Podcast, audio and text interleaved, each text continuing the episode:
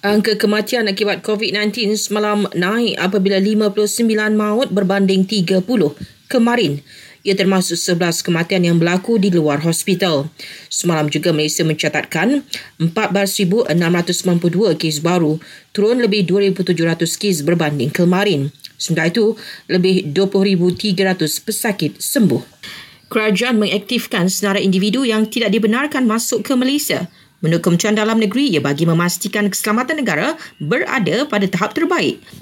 Bermula kemarin, Malaysia membuka sepenuhnya sempadan negara susulan fasa peralihan ke endemik COVID-19. Pengguna MySejahtera diminta segera kemaskini tarikh lahir masing-masing pada halaman profil. MySejahtera memaklumkan kegagalan berbuat demikian boleh menyebabkan status vaksinasi tukar kepada tidak lengkap atau tidak divaksin. Ramai turut diingatkan supaya mengemaskini aplikasi kepada versi terkini untuk mengakses curi pengesahan baru. Perdana Menteri mengucapkan selamat menjalani ibadat puasa kepada seluruh umat Islam sempena kehadiran Ramadan.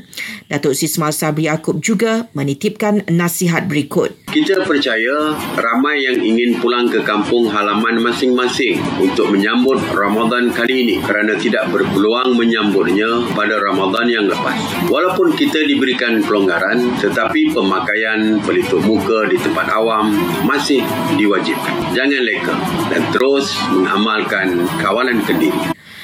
Yang di-Pertuan Agong dan Raja Permaisuri Agong turut mengucapkan selamat menyambut Ramadan kepada umat Islam di negara ini.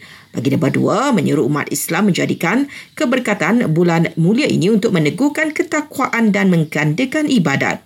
Sementara itu, baginda berdua sedang menjalani kuarantin kendiri di Istana Negara kerana disahkan positif COVID-19. Dan Kerajaan Terengganu akan memperhebatkan kempen kesedaran vaksinasi COVID-19 untuk kanak-kanak sepanjang Ramadan.